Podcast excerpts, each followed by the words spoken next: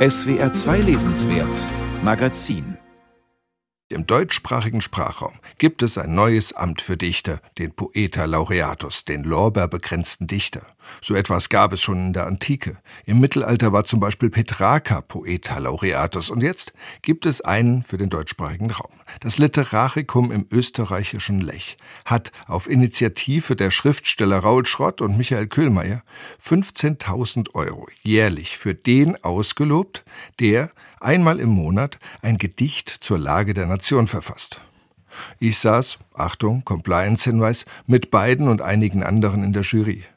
Poeta Laureatus 2023 wird Michael Krüger. Lyriker, Lyrikexperte, beim Hansa Verlag 14-facher Verleger von Nobelpreisträgern und Trägerinnen und auch die könnte man ja in irgendeiner Form als verlorbert bezeichnen. Peter Handke hat gesagt, als er von der Würde Krügers erfuhr, das wurde ja auch Zeit. Ein Jahr lang wird uns Michael Krüger monatlich im SWR 2 Lesenswertmagazin begegnen. Und vielleicht begegnen Sie ihm auch in anderen Radiosendern wie dem ORF oder in der Welt oder dem Standard in Österreich. Herr Krüger, erstmal herzlichen Glückwunsch. Dankeschön. Wie fühlt man sich als Poeta Laureatus? Na, ich bin natürlich glücklich über diese Auszeichnung, die es ja in vielen anderen Ländern gibt ganz prominent in England und in den Vereinigten Staaten, wo ich auch einige der Dichter kannte, die dieses Amt bekleidet haben. Mark Strand, Joseph Brodsky, yeah. Charles Simic. Und weiß, dass das tatsächlich ein hohes Amt ist insofern, als man eine gewisse Verantwortung für ein Genre hat, für ein Jahr. Yeah. Äh, denn nach wie vor gilt ja, dass nur ein halbes Prozent der erwachsenen Bevölkerung sich für Gedichte interessieren und es werden immer weniger. Ich habe mein ganzes Leben lang mit Gedichten verbracht. Ich habe sie gelesen, ich habe sie geschrieben, ich habe sie verlegt, ich habe sie übersetzt.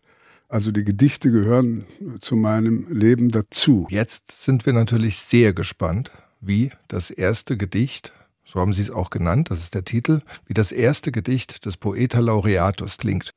Das erste Gedicht.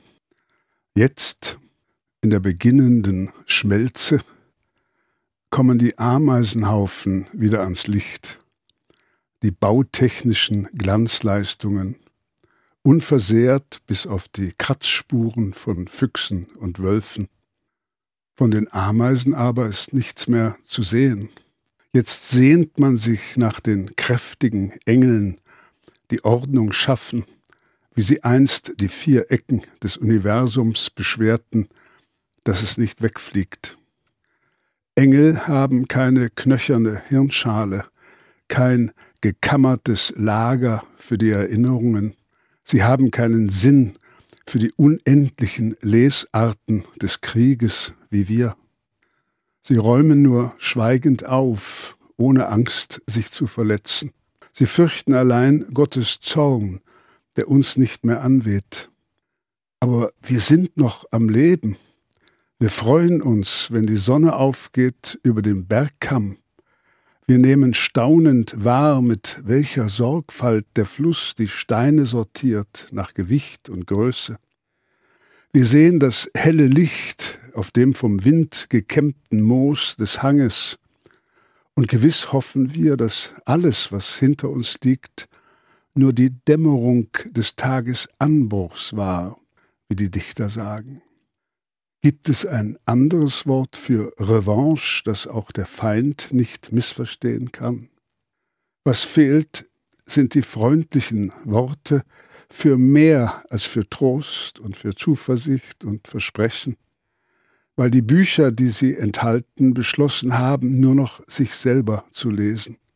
Wir, die käuflichen Menschen, hinterlassen in der Zeit, die wir haben, eine Spur des Abfalls, die wir mit gemischten Gefühlen Schönheit nennen.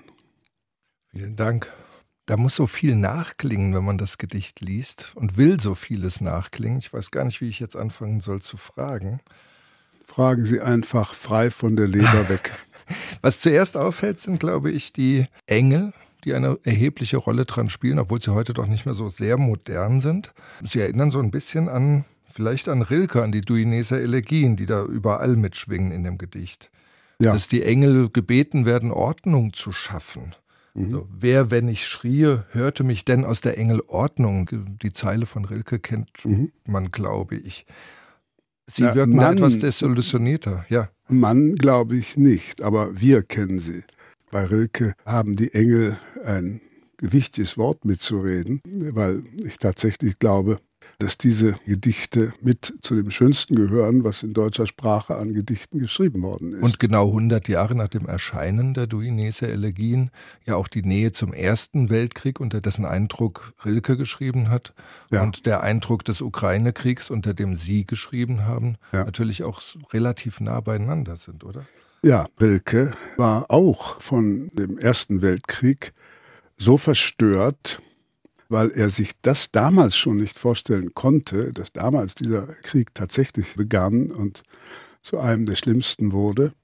Der Krieg ist eben etwas, was alles Poetische wegwischt. Was wollen Sie denn jetzt mit diesem Gedicht? Wollen Sie dem aktuellen Primat der Politik und des verständlichen Diskurses etwas entgegensetzen oder etwas dazufügen? Wir haben ja im Moment eine doch tiefgehende Diskussion was eigentlich in einem Gedicht passieren darf. Ja. Und Sie selber haben ja da in Ihrem Rundfunk eine also, Diskussion darüber angezettelt. Sie spielen damit an, dass wir hier beim SWR den Peter-Huchel-Preis mitveranstalten, der genauso wie der Poeta Laureatus mit 15.000 Euro dotiert ist.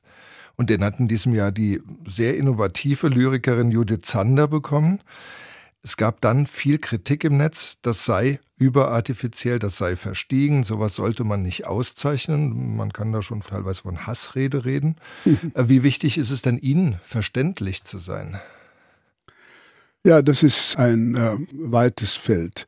Peter Huchel, ich habe den Preis übrigens auch mal erhalten vor vielen Jahren. Ich weiß. Wir sind daran gewöhnt, eine Rede zu fordern, angeregt durch die sozialen Medien die für alle verständlich sein soll, ohne jede Anstrengung. Und das bedeutet aber, dass natürlich diese Leute, die da geschrieben haben, möglicherweise auch nie eine Zeile von Shakespeare gelesen haben und die Sonette von Shakespeare als vollkommen unverständlich bezeichnen würden. Das heißt, in unserer Kultur ist durch diese sogenannten sozialen Medien eine Möglichkeit geschaffen worden, alles was an einer Kultur interessant ist, nämlich die Vielfalt, zurecht zu bügeln oder die Forderung zu stellen, dass es zurechtgebügelt werden soll, um auf der breitesten Ebene verständlich zu sein. Das ist ein netter Vorschlag, wenn er ohne Hass geäußert wird. Ich hoffe, dass wenn man dieses Gedicht liest, jedenfalls mal drei Minuten den politisch korrekten Diskurs verlässt und wenigstens drei Minuten seines Lebens sich in eine andere Denkweise hineinversetzt.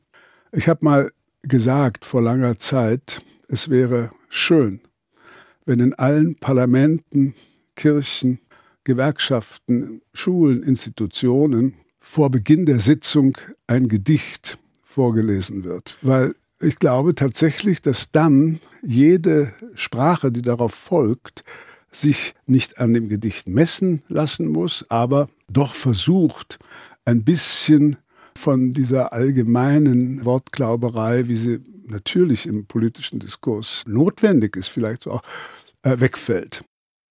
Ein schöner Gedanke. Vielen Dank, Michael Krüger.